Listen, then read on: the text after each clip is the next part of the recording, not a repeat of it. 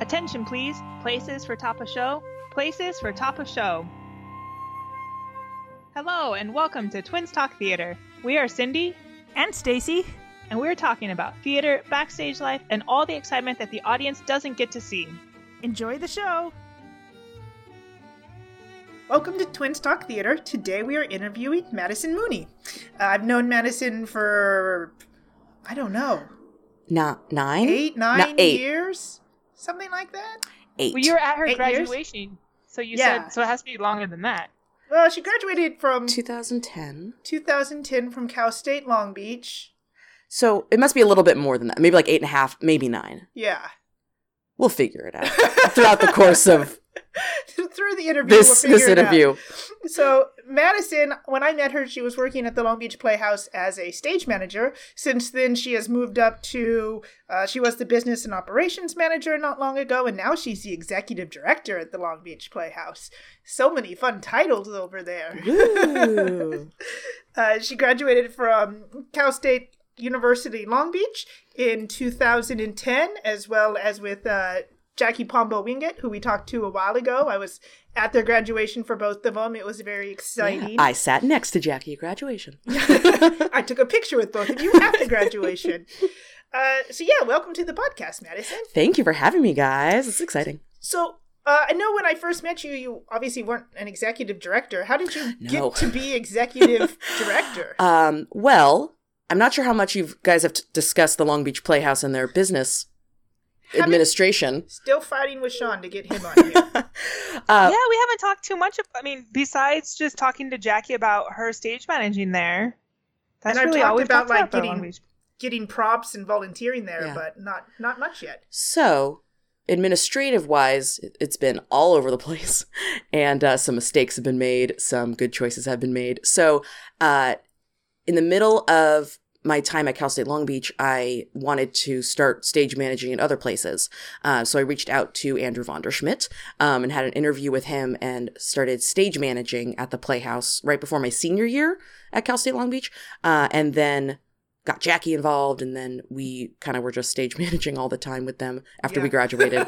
like So, was I was other. I was there all the time, stage managing, acting, uh, bartending, ushering, helping in the office, and uh, helping put props away. Sometimes, like you would, like with you and Jackie. Sometimes that would, we Oh, would yeah. that would happen. Um, so I kind of just infiltrated myself, and I was just there all the time. So like some of the board members as, got as to you know do me. at companies. I've Yeah, totally you done can't- That a number of times. Yeah, you can't help it sometimes when you like the place and you like the yeah, people there. It's a good place. Uh, so some of the board members ended up getting to know me, and then I knew Andrew quite well, and then the interim executive director Liz Leidick uh, was a friend of mine, and we got to know each other quite well. And so they had um, what they call Black Wednesday, where they realized because of some past financial mistakes, they were out of money.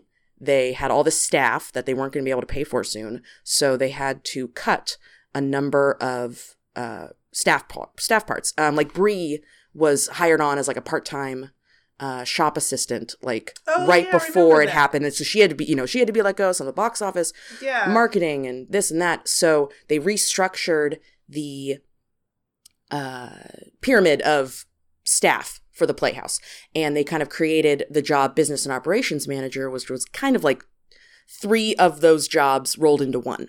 Um, a lot of the administrative side and um, development side of a theater. So I was interviewed along with a couple other people, and I think it was more because I was willing to uh, take a certain paycheck and that they knew me and that I understood the company. Um, and that's one of the main reasons I was hired on um, because I had been stage managing and had a you know a hourly day job, um, but didn't have uh, full theater management experience before that job, and so I was half learning on the lear- learning on the job, and then half taking from you know what I learned in college. How much stage management experience and knowledge helped roll over into that? Oh, a lot. Just organization alone, and you know, you work in you work with stage managers, and Cindy, you are a stage manager. Uh, you know, having just That's being able like- to be organized and right. That's like is- ninety percent of our job is just being Yeah. organized. Stage managers can do almost any other job if it involves staying organized and keeping other people on track. Um, so yeah, a lot of that, and then uh, was a part of what I did as a business and operations manager, and just kind of doing everything that needed to get done and learning how to get certain things done that I had never done before, and figuring out, oh, this is a budget for a theater, and this is what we spend money on, and this is what we hope to spend next year, and you write it, and I go, okay, Yeah. and my, with the help of the board and Andrew and everybody at the Playhouse, um, you know, helped me out a lot. But it was just yeah, a lot of work and um, a lot of new experiences. yeah, um, they don't really at that teach time. you so in glad- school most of that stuff. I'm so glad No. you said that about budget because when I was at TCO, like I'd heard about budgets, you know, obviously like Darlene had talked to me about budgets and stuff, but I'd never actually like sat and looked at a budget or had to create a budget. And then when I became director of production at Tri Cities Opera, they're like, and now it's time to work on next year's budget. And I was like, yeah. Let me get back to you in two days and do a whole bunch of research because I was Yeah. like, Well, yeah, you don't think about it. know. How much does it Yeah. cost to, you know, rent a set? I don't, uh, you know, so I just did like hours and hours of research and just like reached out to everybody I could think of and be like, I know you don't have, you know, I don't want you to share your budget with me, but give me like a general ballpark of what you spend on certain things so I can come up with something. And yeah, I'm glad I'm not the only one that was like, I'll just do this, you know, I'll learn on the on the fly and, and figure out how to do a budget. And, Well, yeah, because I, you know, I had worked. you don't really think about when you're a stage manager or anyone involved with just like the production aspect of theater, you're not thinking about the building and uh, electricity and insurance and payroll taxes. And yeah you know um you know in different random you know just our Terminix bill every month because they go in and spray so we don't have bugs you know? Like Uh-huh. i Yep. as a stage manager i never thought about that. So there was um, a bug, you told someone. yeah and they took care of it, took care of it or i took yeah or i killed it myself. Um so yeah it was a lot of uh, a lot of learning on the job and um but you know Stacy, you understand the love of the Long Beach Playhouse, and so I mean, Cindy comes and stops by. I think you've helped Donna a couple times. Uh, Oh, yeah, I've Donna let you on a number of borrow- shows. Borrow uh, some dress skirts for your wedding. Yeah. Mhm. yeah, so you just Oh, yeah. you want to you want the place to succeed, so you get the job done. yeah, exactly. Very true. So then, how'd you go from operations to business and operations manager Yes. to executive director. yes. I'm not going to do that voice. Um, uh, so Andrew Vonderschmidt uh, d- uh, had got married, had a baby, and then realized I can't afford to live down here on this Beach. salary in Long Beach, and you know we're a nonprofit. We can't give giant raises. Um, so he started looking for a different a different job to you know help support his family, and he found uh, a job up in El Dorado County with their arts council. Um, so he kind of knew when he left he wanted to recommend me for executive director and Sean for producing artistic director.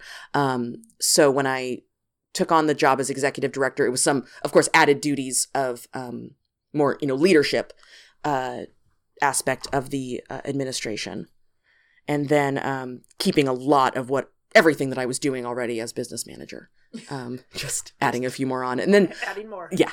uh, but then I was able to kind of give some some of certain duties over to like box office and front of house staff to kind of help out and step up because we're still a small staff at the Long Beach Playhouse. As Yeah, I know there's uh, you and Sean, as you've mentioned, and then Larry's the technical director Mhm. um, full time. Donna Fritchie is costume designer, coordinator. yeah, and costume shop manager. shop manager full time. Um, and then is anyone else full time or is everyone else No, part time? yeah, that's the four full time, and then the front of house staff, box office, and house managers are part time. And then we have a, a couple of couple people up there. Nice. Okay, so back to uh, stage management and theater. How did you get into theater? Did, did you fall Um, into it like some of us, or was it always like I've seen it? And I, I always do I always enjoyed performing. And when I was a kid, all that was my favorite show. And I was like, I'm going to be on all that. I have these characters. I could be just like Kenan Thompson. Um, that didn't happen. But um, middle school, you know, there was a couple of class plays. And so I got involved with theater starting with acting. Um, and then in high school, taking theater class, theater classes. And um, I went to an all girls uh, all girls Catholic high school. And so we were teamed up with the all boys high school and another all girls high school. So then we would have tri school and we do plays and musicals and um, things like that. So I started I started auditioning and doing crew for some of the plays and musicals. And then um, acted and was in some of the shows. And then when I got to college, I kept acting and I was like, yeah, I'm going to went I came down to Long Beach. I was like, I'm near LA. I'm gonna be an actor and I'm gonna be so successful and I'm gonna be on SNL like Kenan Thompson. Um, and So pretty much your whole life, you just want to be like. yeah, Kenan I Thompson. love Kenan Thompson, Okay, and it's just where my life goals ha- were at. Uh, and then acting kind of got hard and like not as fun anymore. and I was just like, well, this is great. Like, I really still love, you know, performing, and I love, you know, making people making people laugh was basically my whole point of like when I wanted to be on stage was to make people laugh. And but then I found stage management of just like because I was an organized actor. And then I was recommended that I stage manage a show and um, started stage managing. And then it just kind of started. I was like, I fell in love with stage management. And I was like, this is great. I, I know everything that's going on with a show, like what's going on with lighting. I know that. You know, like I'll tell, I'll, I'll tell you who the sound designer is. I know that. Um, and, and I can memorize all their parts. yeah, and I, yeah. And I've had to go on stage as a stage manager. Oh, so yeah, having an you acting, having an acting background as a stage manager is definitely helpful. Um, and yeah, then just started stage managing at Cal State Long Beach, and I was like, okay, here we go. This is what I'm going to do. Like, I, I, I'm still in the theater, and I, you know, can control. I, I like the control aspect of a stage manager.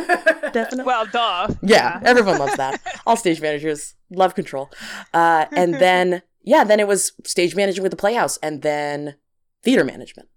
So that's where I am right now. So I still love Kenan Thompson and I watch him on SNL all the time. But um, I don't know if I'm going that route anymore. But um, I do appreciate his his uh, visions and his comedic timing. That's one of the other. you- Okay, go. at Cal State Long Beach, were there any um like theater management classes that were available that you thought about taking or that you could take, or was it Actually, I all- 'cause, like- did.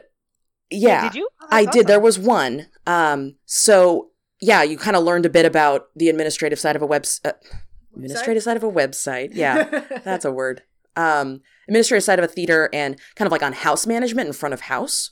Um, which as a stage manager, I interacted with them, but then understanding kind of like how front of house works. Um, and then yeah, I learned a lot of like hypothetical stuff about a theater um, if you were running it. So it was just one semester, so it wasn't like a. I didn't learn everything, but that definitely I definitely remembered stuff from that class, uh, being involved with the Long Beach Playhouse, um, as I have been. Nice. I don't think my school offered.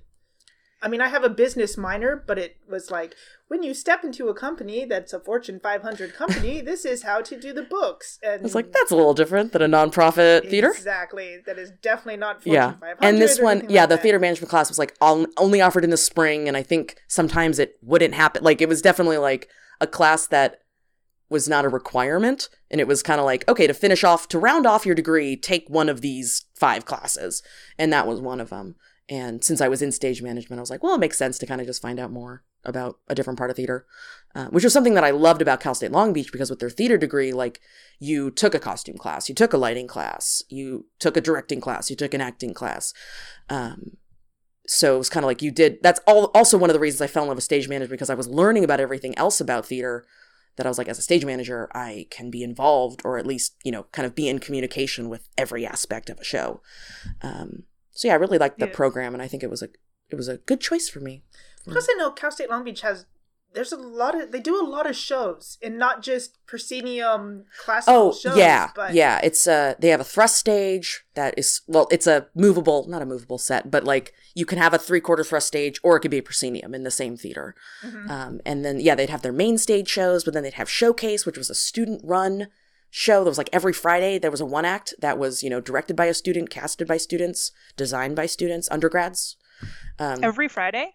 yeah, like there was 13 a semester, so you'd have like the there was a whole Wow. process, you know, with directors submitting shows the p- semester before, getting slots, having auditions at the beginning of the semester. Um and then yeah, nearly every Friday was a one act. Like Sean, great, you should talk to Sean about Showcase. Oh, he doesn't him- want to be on Well, here because he's I'll- afraid people might listen and then know what he does. Well, I will make him. I We're working on it. We'll make it a job requirement because technically I'm his boss. nice. He's gonna love that when I tell him. So But he- I think he would be great at the to- Playhouse. Everyone now has to be on the podcast. Yeah. part of your job description. But yeah, Sean would be great to talk with to learn more about the showcase because I think it's a great idea, and I'm sure other colleges do it. But just he he did a lot with showcase with his um, devised works as well. It wasn't just um, Yeah, no, he wrote, shows that were already written. he written. wrote a couple. He directed a couple. I think he acted in a couple. But Yep. yeah, like my school, we had the main shows, which I think we did one a semester, maybe two, and then occasionally we worked with the opera department to do an Mhm. opera, but it wasn't usually theater and opera department didn't get along, and then I don't. I feel like no in no school does an opera department get along with a theater department. it's so weird. You think I they would, but they so don't. true. Yeah, Cindy's So at weird. University of Pacific. They didn't usually get along. yeah. They did when I was there, and then when a few years after I left, all of a sudden they had this like huge falling out, and now they they don't talk to each other anymore. And I'm like, why? I don't get it. But But you're both theater. Just one of you sings more than the other. yeah, right. And yeah, theater though, the actors kind of understand blocking. I think a little bit better than opera. Yeah. what do you mean? Stand over here and, and sing a move and do this and because Show Jack? Jackie talked about the opera that we worked on a little bit at Yeah. Cal State Long beach that was disaster. Just you know, no offense to any opera student, any opera college student, but this director wanted them to do organic blocking, which you know is like okay, I'm the director's not going to tell you where to go. You pick where to go and make it good. And these are opera students who Are usually aren't trained. actors and they don't exactly, you know, they're not trained for that. So it was just that was one of the reasons that there was some problems with that opera that Jackie and I bonded over. That's how we became like good friends. Like we were friends before, and then it was like we worked in this opera together. We're like we just got out of Nam. Like we are t- sisters forever. Like we went through war with That's- this opera. That's how some theater productions are. Oh yeah, you bond the strongest over disasters. yeah, absolutely. Hours of being like, okay, I'm gonna snap. I'm gonna snap any minute now. Somebody help. nice. Uh, so, do you did you like working in opera, or do you prefer more the comedies and? Oh, I love a comedy. Comedies are my favorite. Um, stage management wise, definitely comedies, just because I was less bored in the booth. Um, uh, although even a good a good drama, you know, you can you'll have your uh, headset jokes, and it's funny. yeah. You know, Death of a Salesman is isn't exactly a laugh riot, but when you're on headset with the right person, um, Ethel Ethel Merman or uh, you know is on headset with you every night if you're with the the right kind of actors, uh, forced to do board hopping and being on headset with you. Yeah, uh, Kai actually just got to be on headset for the first time during Little Mermaid not long Mm. ago. Um, and he's always heard about it because Cindy and I talk about it, and so we actually got to experience it.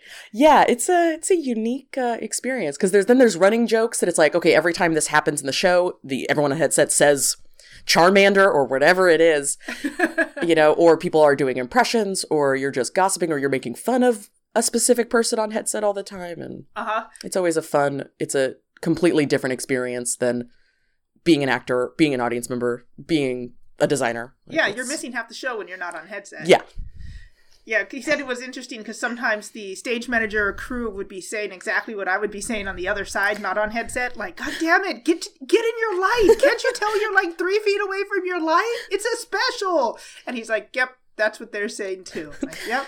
everyone's on the same wavelength usually Because it's obvious you're complete in darkness. I what I saw a show recently. I think I saw it with Matt because I drag him to all the shows, and it was a really good show. And then at one point, like this actor was just standing like with his head cut off, and I was like, "Move, move!" And Matt's like, "What are you saying?" And I'm like, "He needs to move, just like one foot on stage." yeah, like how do you not? yeah no audience as an audience member i'm like not i'm not ruined as an audience member but just like watching theater just completely understanding the art of theater now it's just like okay why is that costume piece doing that like oh this is there's Yeah. something wrong with that costume piece is that light supposed to be there is i don't know if that's a mistake like It's I'm enjoying the show. Right? Are you supposed to be stage? i'm right? enjoying the show but i'm also like i could for the most part see when the mistakes happen like Uh-huh. it's it's it's fun Yeah, but not just on stage. Like, uh, I was up at uh, the Aratani doing Allegiance, and I'm like, they had 35 groups of people come see the show. How did they get 35 group ticket sales sold? Like, what kind of marketing did they do for that? They have banners on the street. They have like a list of donors, like two pages long. Like, oh how yeah did they do that? going to the, oh seeing the donor list of other other theaters just it yeah, it, it's like how it, it excites me and infuriates me because I'm like, oh, we could do this, and I'm like, oh, we can't ever do this. No one's ever gonna give us this, but it's it's um, it's also you guys have what four full time people and two of them are full time in the shops. Yeah. So who's gonna do it? yeah. I'm the development person. Yeah. In all of your spare time, see if you can get some million dollar donors and grants. We get a few good donors, but yeah, like new people. Like I don't know how to get new people to donate. Um, Yeah. it's I'm working hard at the other people that already donate. Exactly. So I see those things and I'm like, oh, you guys probably have like four or five people dedicated just to finding donors. Yeah, yeah. Those big theaters get to do that. Yeah. Must be nice. Yeah, we did. We did at TCO pretty much. We had a whole person dedicated to like grants and donations and like fundraiser kind of things. So I think he, I, I can't remember his title anymore. He actually just switched positions. But yeah, half of his time was taken up like looking up grants and writing for grants. But a lot of it was, you know, these like Bravo fundraisers that we had and sending out mailings to people or thank you cards to people or, you know, looking up new new community things that would give us money and you know oh, yeah that was his his entire job at TCO and we only had like six full-time people and one of them was dedicated to finding people to give us money Yeah. well, he was it also that same guy who went around to the physical buildings and community places and got like your guys' poster in the coffee shop and you advertised the coffee shop and they advertised no that was you. that was John so John was community engagement and his job was like advertising marketing um, doing the programs getting the posters done artwork um, all of our social media all of that stuff so it was two different people one of them advertised and one of them literally was whole focus was getting donors and um, grants for us Yeah, Yeah. the Playhouse used to have um, a development director. Uh, usually, that's what their title is. I Yeah. believe. Um, we used to have one, and then right there's that's, those that's mistakes. I remember this then you know other financial mistakes happen, and then we couldn't afford to have all those people. So that job got enveloped into a couple of a couple of jobs rolled into into one. Madison's job. into my job. so But yeah, Madison, with- how long yeah.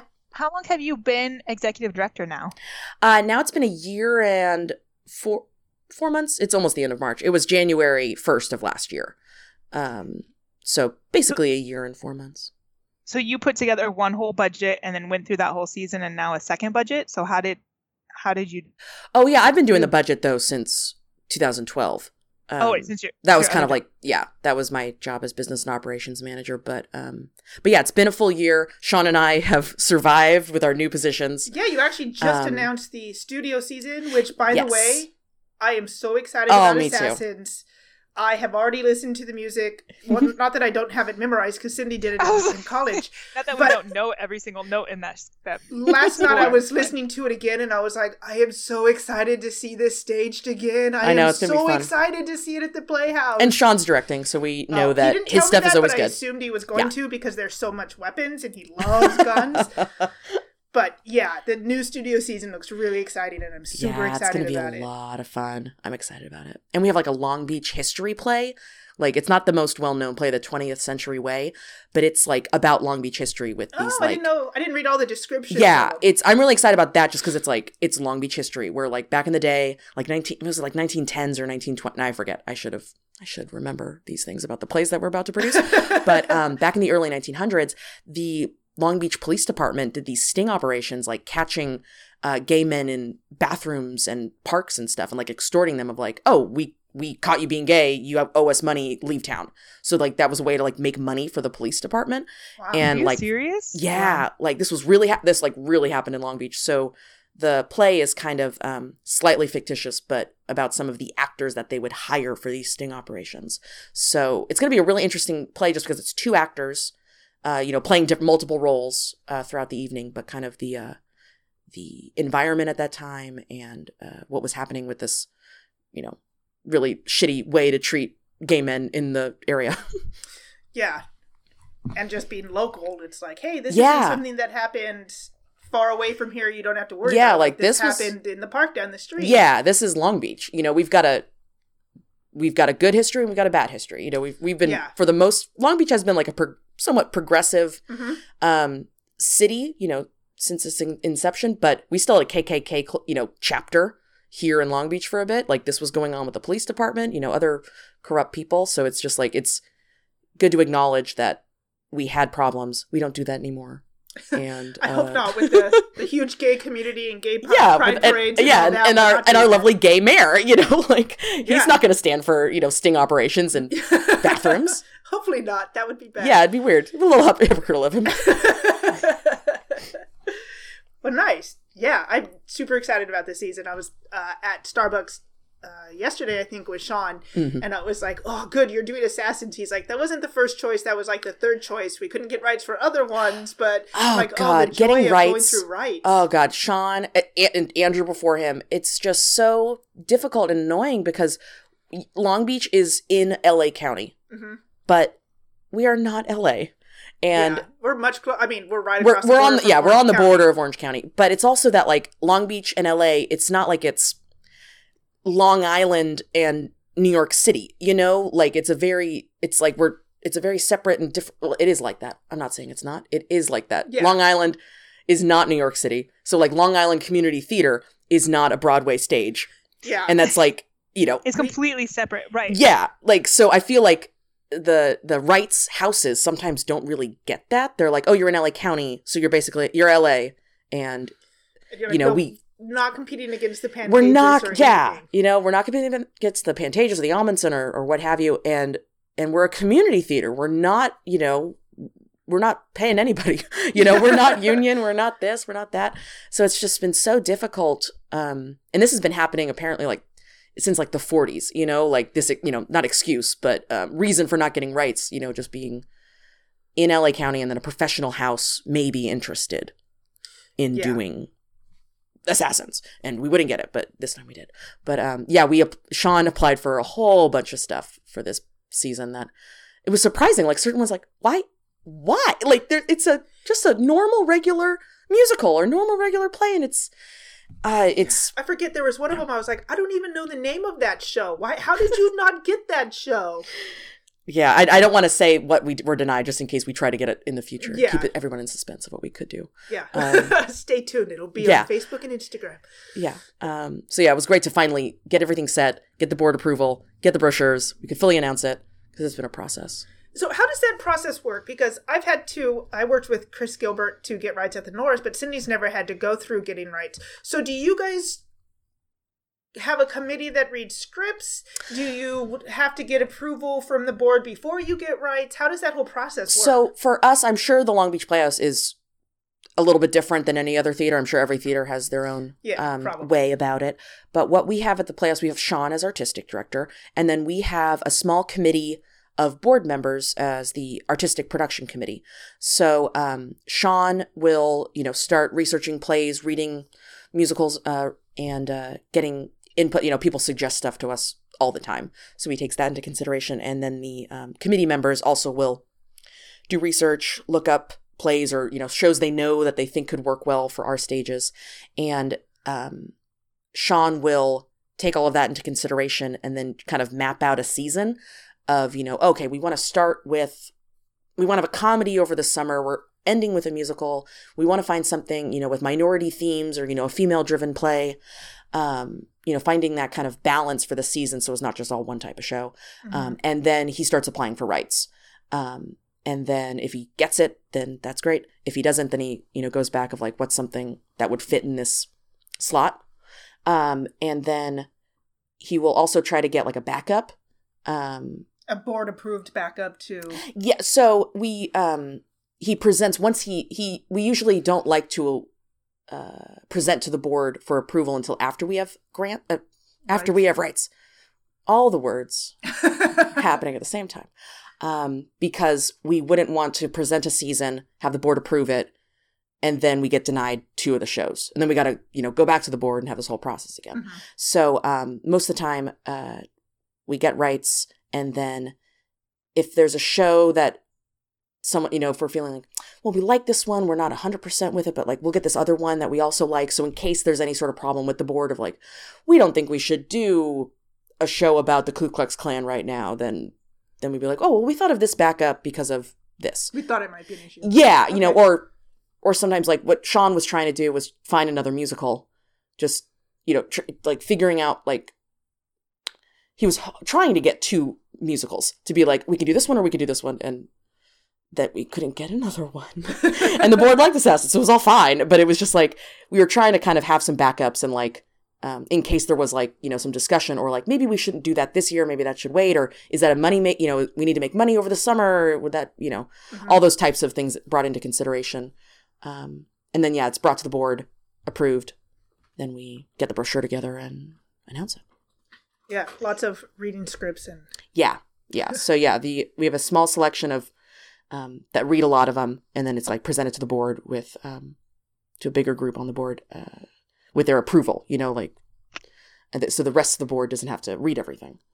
yeah, because they're not going to read everything No, they're not. so no reason to waste So- the time being like, I don't like this title. Okay, well, but did you, do you actually know what it's about? Yeah, and Sean's put together a great uh, kind of like one pager, kind of like as a, a breakdown of like, okay, we're going to be doing assassins. There's this many female female roles. There's this many male roles. It's by Stephen Sondheim, and here's a breakdown of the script and you know marketability. Everyone knows Stephen Sondheim. You know it should do well.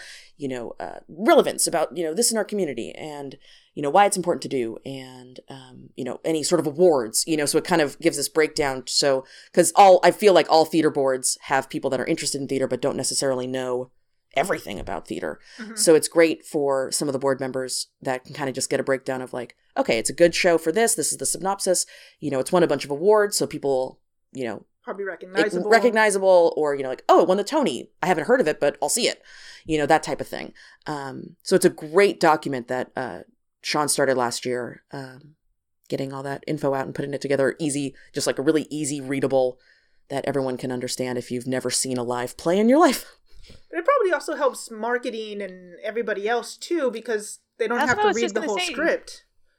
Do you use that for marketing at all, or for for your advertisements? Yeah, yeah, sometimes. Definitely it's it's kind of gets it boiled down. Like Sean kind of figures out like the one like lead uh Right, point. like a one-liner that you could put on on a brochure. Yeah, or if there's like a great line from a review, like we've had those on the posters recently. You know, like with uh, Peter and the Starcatcher coming up on our main stage, um, it's not exactly well known, even Mhm. though it's like it's pretty recent and it's won a bunch of awards. But it's like it's uh, contemporary. It's it, I think it was 2004 that it came out. I- I so we have an Entertainment about it. Weekly quote on our on our poster right now. Um, so it's like, oh, Entertainment Weekly reviewed this. Like, you know, that sounds it's probably a good play. I'll see Long Beach Playhouse's version of it. Yeah, it's not just the LA Times did this 20, 30 years ago. Yeah, like our, we did Arsenic and Old Lace recently, and Sean pulled a quote from the original New York Times review. He's like, you know what? It's the it's the same. You know, like it hasn't changed. Yeah, the Um, plot's the plot. The actors are But the you know, this um, it was like it, it says New York Times. It's a reputable newspaper. Yeah, perfect. Looks good. I have a, a question about um when you pull or when you create a new season and you have to create a budget for that season. Do you create like a general budget? Say you have uh, we're going to do a musical on the main stage, so we assume it's going to be about X amount of money. And if we do a drama on the, you know, the second stage is X amount of money, or do you look at the specific show that you're doing and base your budget on that specific show? So we've had kind of the same um, general season for the last couple of years. Like we'll do a murder mystery at the beginning of the year. We'll do for the main stage, and we'll do a musical um, in the summer. So kind of like the the season arc hasn't changed too much. So like an Agatha Mhm. Christie murder mystery is basically the same price every year. It's basically the same number of actors, the same Yeah. style of set, the same. And so, and actually, for most of our budgets, it's what I make is a year, um, taking into consideration that the musical usually costs about this. You know, a regular play on the main stage usually costs about this. So then, um, I put it out kind of as a year uh, number, and then it usually, it's for the most part, is with the exception of the musical, divvied out um, pretty evenly, with the exception of like, okay, we know with this show we'll probably need a fight choreographer, and there, you know, there's a different hundred dollars of the design stipends type of thing, but it's um, for the most part, it's for the year, and then Sean and Larry um, kind of divvying up like, okay, this show will probably need a little bit of extra in the costume budget for whatever reason because there's more actors, and this show only has um, one set as opposed to a bunch of different scenes. Then um, you know the, they can kind of even it out throughout the year. Um, and come on, they for the most part come under budget for the year. um, so yeah, when we're building the year budget, it is for the year, and then Sean and Larry kind of figure out a show by show And you kind uh, of have breakdown. Two budgets. For the people who don't know the Long Beach Playhouse, they have a uh, it's the downstairs called the main stage. It's a thrust stage, kind of a proscenium, but not what you would think of with like a full fly line and anything. There's no fly line downstairs, so there's a little bit of a proscenium, and it's mainly a thrust stage. And how much does that one see? It has two hundred. Yeah, so it's kind of like it's like a horseshoe, or Yeah. like the audience is a horseshoe around the stage. and that was the original space. And then uh, in the mid sixties. mid 60s they built a place upstairs uh, which you physically have to go upstairs with no elevator and that one is called the studio space and that one is a proscenium with a couple fly lines and how many does that one see that has ninety eight.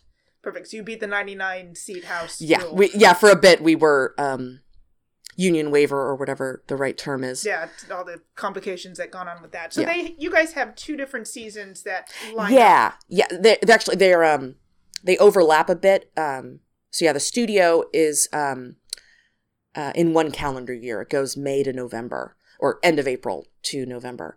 Um, and then the main stage we kind of wrap around like a school year and it's september through august. Um, i'm not sure when it kind of changed uh, we started doing that about eight years ago when we added in the collaborative. Um, So we have outside groups that use the studio space um, in the off months when we don't have um, our own productions going on. It helps save the staff some headache, and it i know it saved when i was working in the shop it saved it was like oh good. Because for a while uh, when i was volunteering there it was every three weeks a new show went up. Yeah, And yeah, so it and it's still almost like that. it's almost like that. It's but there's a little bit of a gap where there's like six weeks yeah, before the there's next yeah, show, there's two very nice there's two times of the year where it's only one stage running, and then part of the year where it's both stages. Um, so it's kind of spread out, uh, spread out kind of differently over the two stages, um, and it spread that also spreads out costs and like when um, royalties will be due and other bills come up, um, and yeah, the they're very different, uh, different seasons because the main stage, the downstairs, is kind of more of your traditional community theater fare, um, with the exception of sometimes you know doing kind of a, a newer. Uh, Broadway hit like Peter and the Starcatcher that we're doing.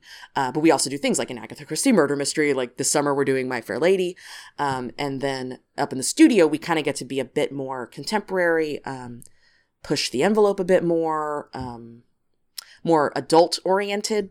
Yeah theater. i've seen some with uh well sean just did cabaret Yes, which yeah, was Cabaret. stunning but definitely nude people everywhere sometimes completely So, nude people Yeah, so if there's going to be nudity in a show, you do that upstairs in the studio. You don't do that downstairs in the main stage. Um, so yeah, it's very it's very different, and which is great because of our 13 shows. Then there's just so many different types of theater. So if you're only the kind of person that wants to see an Agatha Christie murder mystery, we've got that for you once a year. If you're a person that like, you know, wants to see uh, a contemporary drama, you know, dealing with you know racial issues of of of a family, then we've got that at some point in the year. And um, so we've got kind of such a big range because we've got these two spaces and um, it's really been branded well and people understand like there are some of the little old ladies that used to go to the studio when we were doing Neil Simon on both stages and now they know oh yeah I just go to the main stage Yeah. you know which is fine because it opens up a different audience to come in um, But it- younger and it's when we watched because I think I saw Cabaret two or three times, and it was amazing how many of the older people were still there. oh yeah yeah loved it. And I was like, wow, because Sean really pushed the envelope on a couple. Oh, things. yeah. and they thought it was amazing, and I was like, oh, blue-haired people who who are okay with the topics of cabaret and Mhm. and all of that and okay seeing nude people on stage and gays and drugs and all that and i was i was really excited that uh, it wasn't just teenagers seeing it Yeah, some of our old blue hairs will will surprise you with their with their opinions and what they want to see. Um, but it's I feel like a lot of times it's like okay, I want to I want to see that show, but then for the rest of the time I'm going to be down on the main stage. So it's like it's, it's very much like a specific show that they would want to see. Like Assassins, I would imagine like a lot of our main stage audience will come up for Yeah. that. Uh, because it's a classic Stephen Sondheim, you know. Um, there's no blood there's no gore there's no nudity there's no sex there's well, there's be some gore, maybe. I don't remember now. No one. I mean, well, there's a bunch of guns. someone- There's a bunch of shooting. Yeah, you can see So- someone get electrocuted or hung, but there's usually not done with blood or. Well, who knows what Sean's gonna do? Yeah, well, okay. It is Sean, so we don't know what how that's going to go. So, uh, you guys ever completely dark, or do you have a show running at least one place every Almost. weekend? Yeah, almost. There's a couple of weekends when we're dark. Um, like around Christmas time, we're dark, you know, for two weeks or so. Um, there is one weekend in September that we're dark because the main stage hasn't opened their new season yet and the studio is in between an in between week with their tech. And this weekend, we're dark. Oh, Um, so we can March get 30th and Fee, Sean 31st. for like the whole weekend. Well, there's a read through. Okay. So we've got stuff going on during the day, but performance wise, uh, because we're in the in between week, we closed Pack of Lies last week. We're opening up Peter and the Starcatcher Starcatcher. next week, and the collaborative ended last week uh, with the New Works Festival. So we're waiting for Crumbs from the Table of Joy to open in a few weeks upstairs. Um, so yeah, there's like maybe 48 weeks out of the 52 weeks, we've got something going on. Yeah, at least one thing. Yeah, at least two. one thing. Wow, that is. It's a rigorous schedule, but Yeah. people know there's always something. Yeah, there's always something. We're all exhausted all the time, but we're here for the community. Yeah, that's excellent.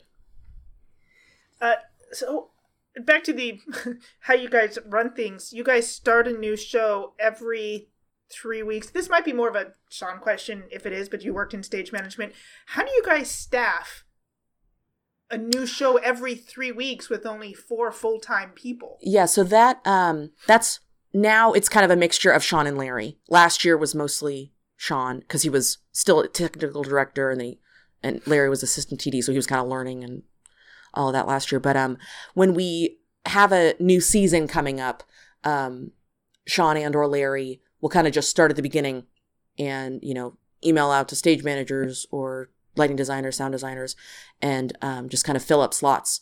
Um, like, and there's also like with um, Greg Fritchie is one of our um, is Donna Fritchie's husband, our costume designer's husband, who's also one of our set designers. Mhm. So there's usually like if you know looking at a season, like when we have our next mainstay se- season, once Sean kind of figures that out, it'll be like, oh, okay, this this show will be great for Greg. I'll talk to him about it. Like there's certain shows that Sean and Larry know that certain designers would work well on. Um, so that they reach out to specifically or uh, you know we take interviews you know we put, put out a call on facebook or uh, post on other uh, uh, job websites um, you know looking for a set designer coming up in a few months for this and um, interviewing new people or interviewing people with um, cal state long beach um, or lbcc getting recommendations from other people and bringing people in because every year we always we always have a few new people Mhm. um, along with the you know oh yeah they, we've been they've been designing with us for years um, Yeah, they know the space, they know the stock, they know Yeah. the schedule. yeah and sean and larry um, know our designers pretty well so again like i said with greg like other other certain shows like oh donnie would love to like this you know like let's talk to him and see if it fits in his schedule and if it doesn't you know then we find someone else but the a lot of times it's like okay this show would work really well with this designer we know so then we just kind of start filling up slots So then on the the marketing and that side, do you start selling tickets all at once when the season is announced? And then how do you go about marketing? Do you start like six weeks before a show you're working on postcards and all so you're always a couple shows ahead working on newspaper ads and postcards and things like that? we're not with like uh ads print ads and most of our on- online ads it's a lot of like this is what's coming up this weekend. Because if you're seeing this ad on thursday we want to be showing you what's going to be on our stage that weekend. So you see it oh they're doing peanut starcatcher i i want to see that. I'm going to get tickets for this weekend. So like our print ads and things like that are never kind of ahead they're always kind of like what's going on right now. yeah, now so maybe a week ahead just to get it to the public. yeah yeah um with um with the like the season like we'll um send out the brochure and everything um at the beginning of the season and like postcards and um posters and things like that that kind of once we cast a show then um we kind of then our graphic designer uh starts putting together um Sean will send her over you know details about the themes of the show and uh, things that him and uh, he thinks could work well for a uh, design and gives her a few ideas and then she will put something together and then send it on over and gets you know we get approval by you know sean and the director and make sure everyone's name is spelled right.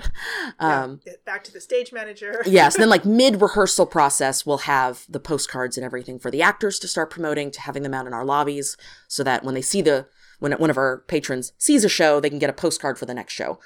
Um, so kind of depending on where it is in the process, it'll be like mid rehearsal process that we get postcards. And, then, how, um, how long is the rehearsal process? For Sorry, most, Twin. sorry, most of them is about six weeks. Uh, musicals are usually seven, sometimes eight, depending on the director. Nice. Twin? Do you do two? Because you said you you guys have announced the studio series, but you haven't announced the main stage. So do you do a whole separate, um, like season brochure for the two separate? yeah. Yeah, we'll have two separate brochures. Um, yeah, so like we just got the studio brochure in the mail on Monday. Um, and so it's just about the studio and just about those five shows. Um, again, because they're so different. And it's it's nearly like it's two theaters or, or two separate organizations. Um, and because they're just such a different entity uh, with the types of shows that are produced. So we've got, we still have the current season uh, for the main stage brochure out in the lobby. Half the shows have been done, but they have, you know, Peter the Starcatcher and Flight and My Fair Lady. Um, and so in a, in a couple of months, um, we'll get the new main stage brochure and then we'll have that one out.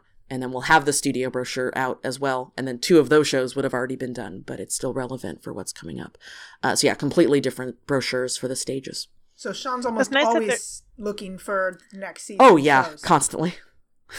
Lucky him. When it's nice Yeah. that they're far enough apart that like you're not trying to get all the artwork and all of the rights and everything like for for 10 of them all at the same time Yes. you kind of have yeah. a chance to do half of it and then breathe for like 20 minutes and then do the next section Yeah. Sean gets to take a day off. And then yeah, right exactly right One day. Let's not push it.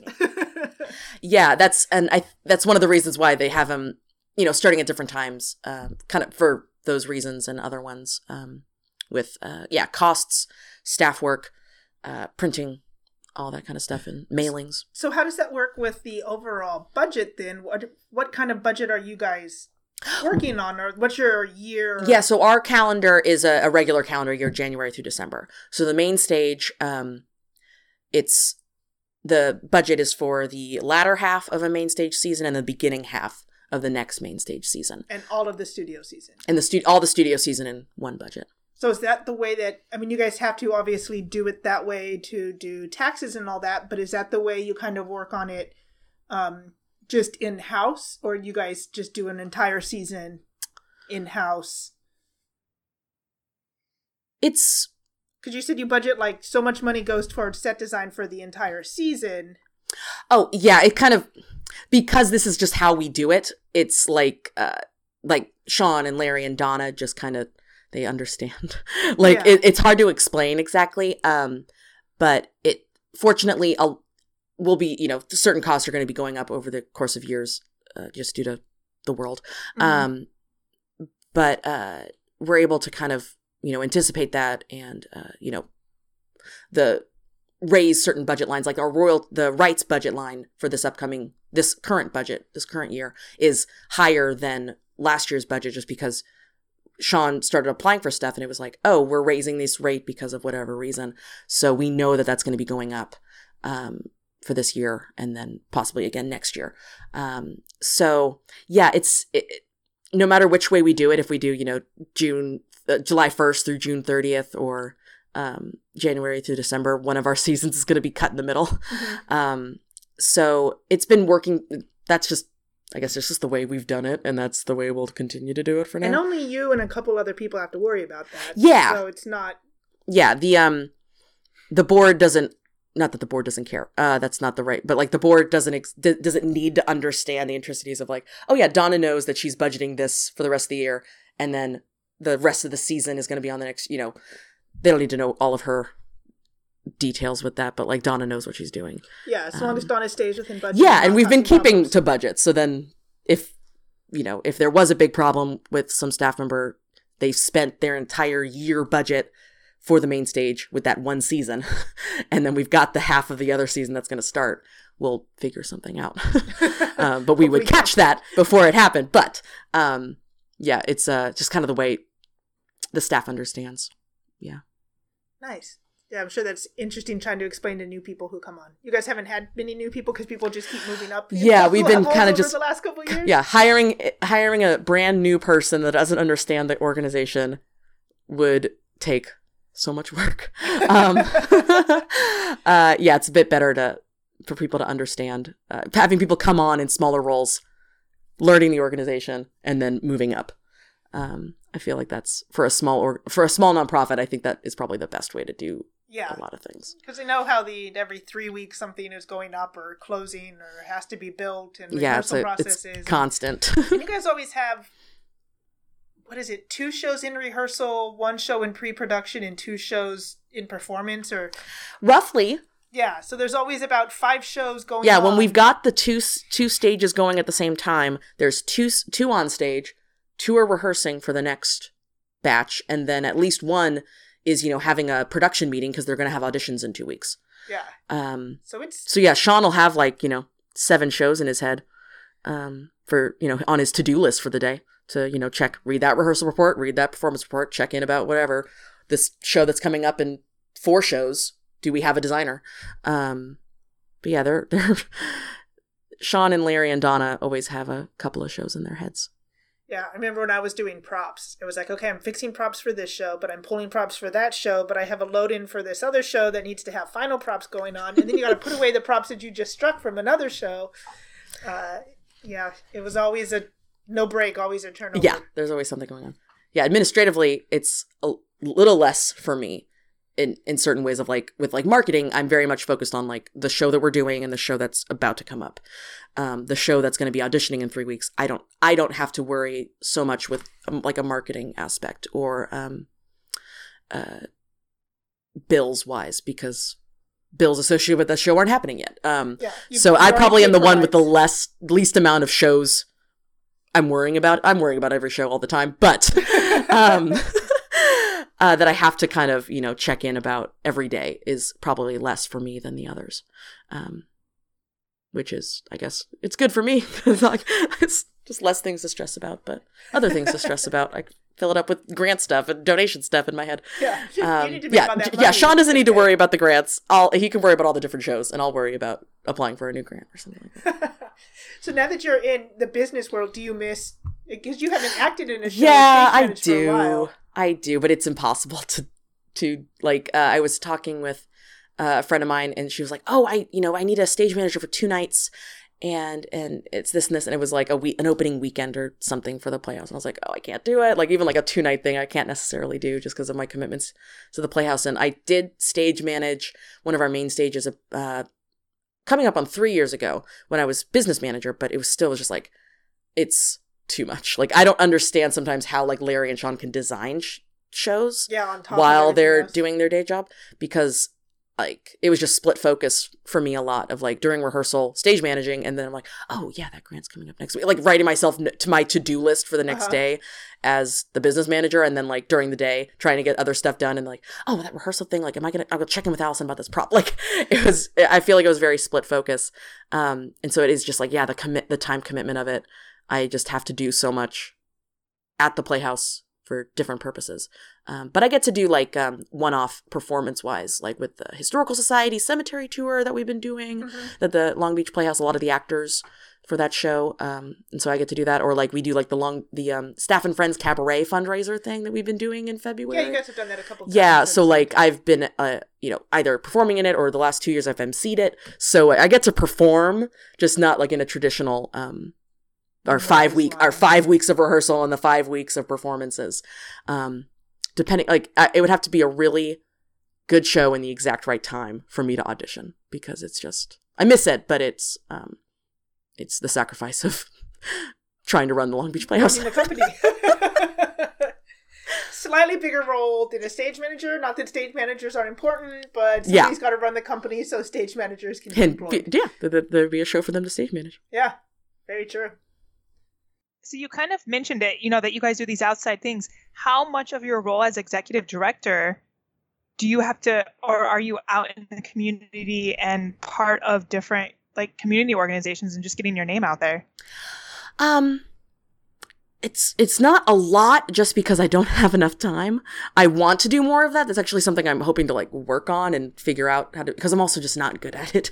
Of like I'm not a shy practice. person, but I don't like having to talk to people I don't know. Yeah. um, or like if I am in a group, you know, if it's a networking event or something, I really need to know at least two or three people so that I'm comfortable like talking to strangers at those events. Yeah, Um, I completely agree. Yeah. So, but uh, we're able to, we've been able to partner with certain organizations so that we are kind of like the Women's Shelter of Long Beach, we've partnered with for um, a couple of events and like um, with uh, the Historical Society for Long Beach, we've been able to partner with. And um, we've also connected with other community organizations um, with like their fundraising aspects, like with our command performances. So they come in and like, they buy the house for the night so they can sell tickets for a higher price to raise money and have raffles and stuff like that. And so we're able to partner with certain nonprofits um, for that.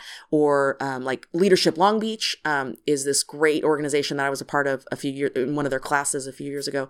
And so they'll rent our space and like we host their uh, youth leadership Long Beach graduation. You know, so um, part that's that is definitely a big important part of my job that.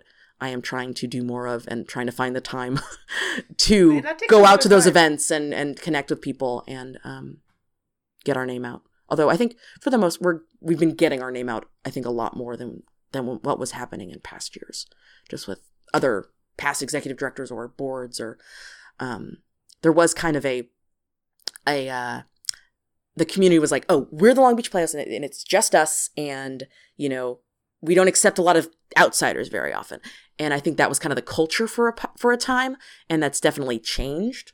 Um, but there is still some some people that think that way or think that we're still like that.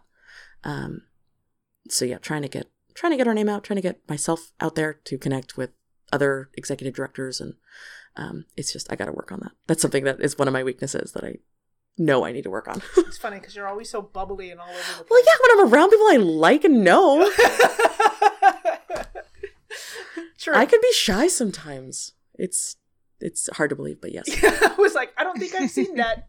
yeah, because I'm around you and I like you. But like when we first met, like you know, what you okay? Let's figure this out because we were trying to figure it out earlier. But Sideman was my first show in mid 2009. Okay, I was already working with Andrew at that point. yeah, so I think like I met you maybe at like Set Sunday.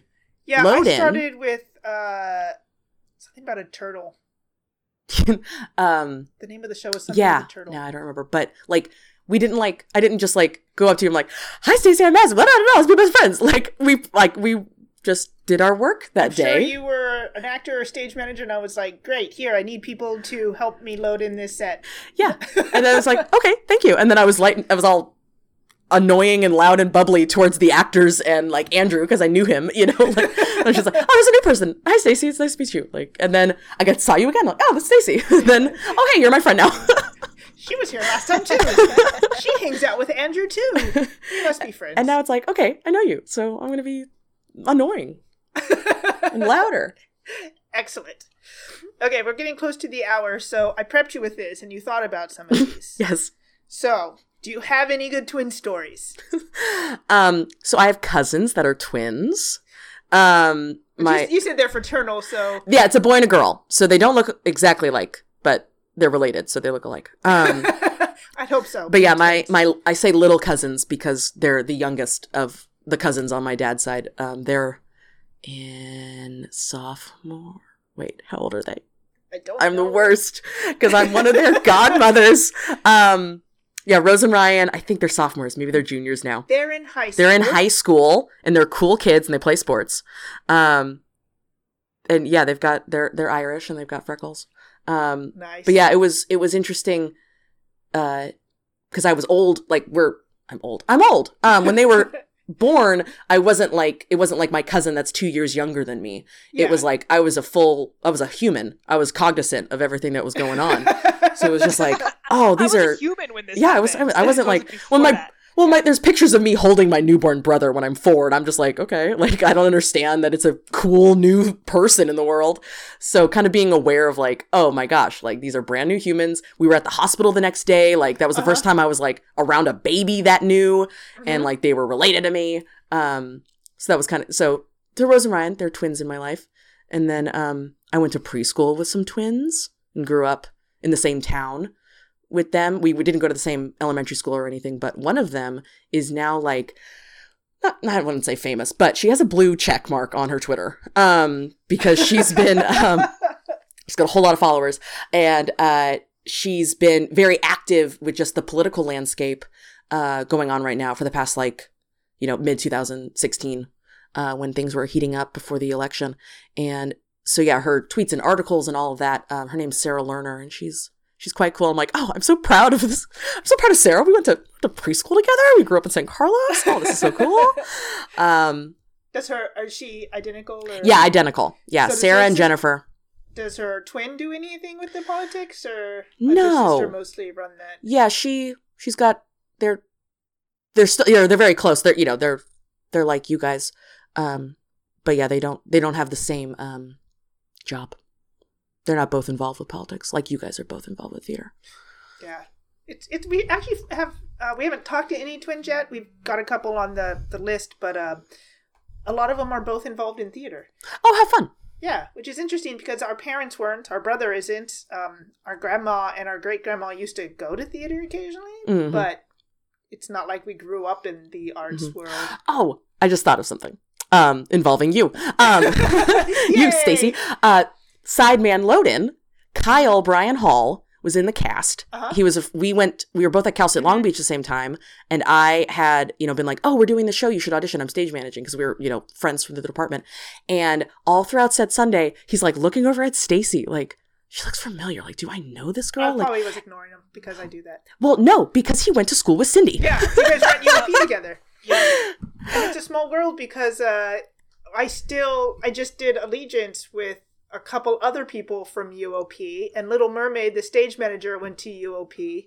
So Yep. uh, my connection to Cindy's school it keeps growing still, still has connections. It's pretty strong, yeah. yeah, I just remember like Kyle like saying something to me, and I'm like, "Why are you asking me about Stacy? Go talk to her." And then he like whatever say, "Did you go?" And you're like, "It's Cindy." it was just like you had the answer ready. yeah. I don't know But you, he probably know did still see you at UOP because like you came up for King Lear, which we which he was in. He was around for Assassins. He was around for um that the children's show that we did. I think he might have been at you know. So he probably still saw twins. but he definitely saw he was you, in Cindy, all of those shows that you were there Yeah. for. Well, Yeah. he saw me like a lot more, yeah, obviously. Yeah, I was there for But, weekends, you know. but Yeah.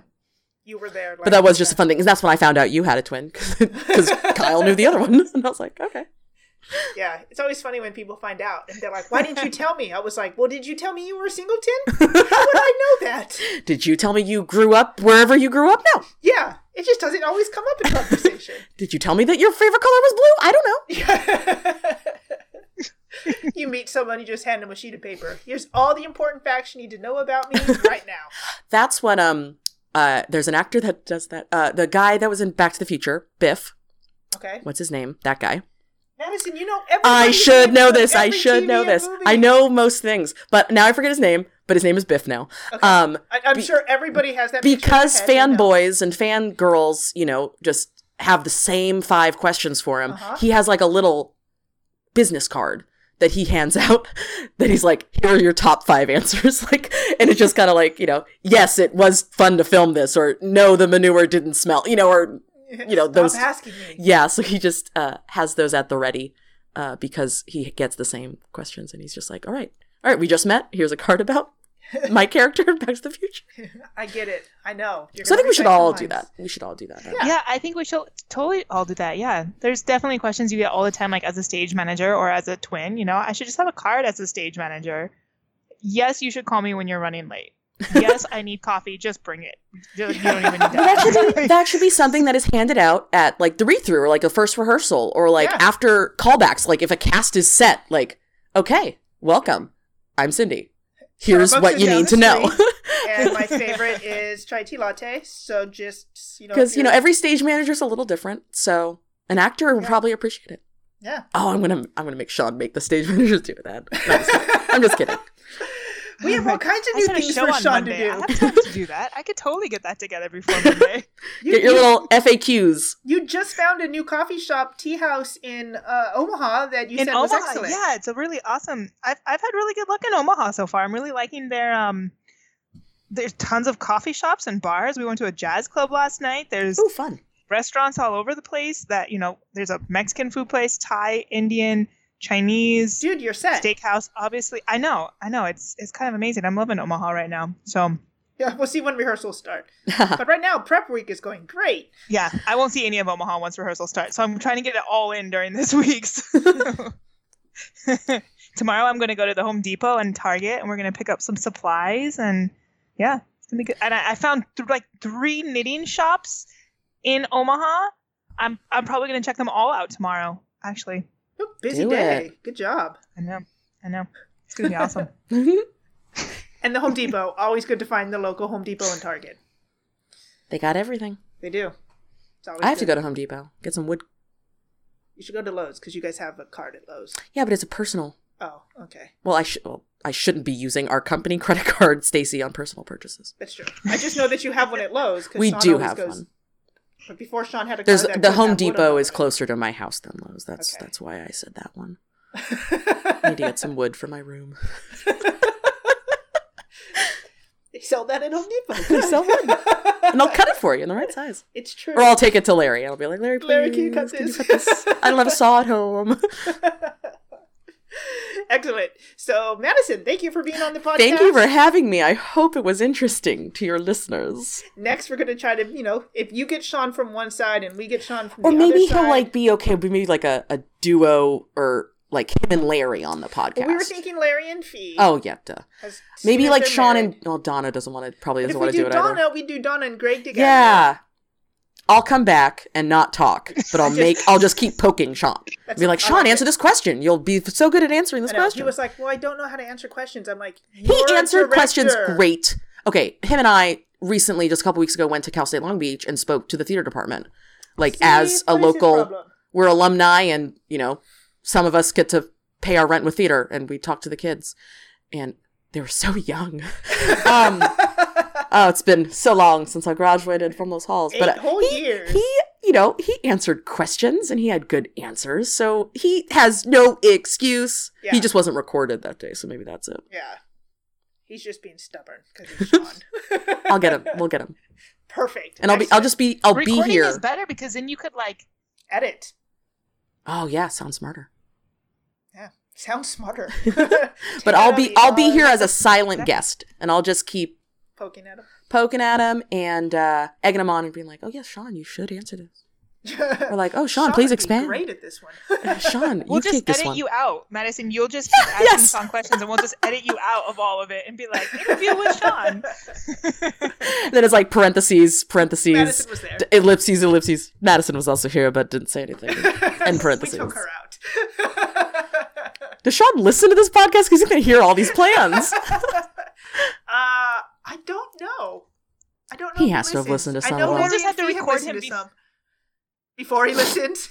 We'll just have to record him before before um we release Madison's podcast. So what? We have like two weeks. Great. I'll get on that. We'll do it. We'll get it done. Yeah. Good. I'll tell him what a great time I had. I'll be like, you can talk about Kenan Thompson. that would make him run away. But figure out like, something else to say. what Madison's I'd be talking like, you know, you don't have to just talk about theater. You can talk about Star Trek or something. Doctor Who, Doctor Who. That's better. Why did I pick? I don't know why I picked Star Trek. Dungeons and I mean, we play Dungeons and Dragons like it's basically a theater game. It is exactly a theater game. So let's get it. Let's let's go that. angle. Okay. We just call him in early on Friday before D and D. We just record him for an hour, just talking. So how does your character in D and D relate to the Long Beach Playhouse? How did you design this character and the budget for the upcoming studio season? How do you make an artistic decision with your character in the D&D? When you roll a die, much like you direct a show. Wait, would he even roll the die? I thought that's just the, the No, master. we roll the That's- die. Okay, that's just the okay. die. It's great. I want him to direct a show. This person's going to move on what line? I don't know. I rolled a three, so Your on charisma points are all over the place. I know a little bit about D&D. Good job. Good job. I was in a show about it, so I know a little bit. Oh yeah, I, I, we still need to go see that when it plays again. Oh yeah, it's a really good. She kills monsters. Everybody, if you haven't heard about it, see it when you can. It's a D and D show, and somehow we have not seen it. And sisters and death. perfect. What Yeah, else do you need you in a show? Yeah. It's very it's it's very Joss Whedon esque in the way of like humor and then hitting you in the heart. he he is good at that, and he's also well, he's also a terrible D and D player, right? Joss Whedon. Is he the one who always rolls zeros? No, that's Wil Wheaton. No, that's Wil Wheaton. Okay. Ah, he always. my mom zeros. gets those guys confused. She's like, I just saw the new Wil Wheaton movie. And I'm like, what? And I'm like, Wil Wheaton isn't a movie. She's like, well, it was that Much Ado. It was a Shakespeare one. I was like, that's Joss Whedon. Thank you, mom, for trying.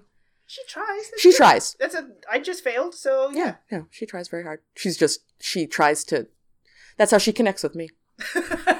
Saying nerdy movie and TV Say, show saying a movie or a TV show and, and telling me about it. Perfect.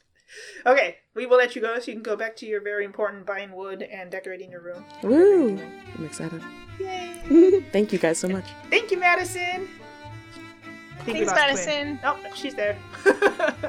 Bye. Bye! Thank you for listening to today's podcast. For more, visit our website at twinstalktheater.podbean.com and subscribe on iTunes or Google Play Music. You can also interact with us on Facebook or Instagram at Twinstalk Theater. Title music, Danse Macabre, is provided by Kevin MacLeod of Incompetech.com under Creative Commons License 3.0.